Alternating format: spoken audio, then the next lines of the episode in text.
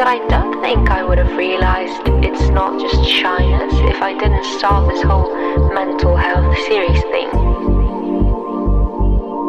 So, as I was reading your emails about your social anxiety experiences, I thought to myself, well, this sounds familiar.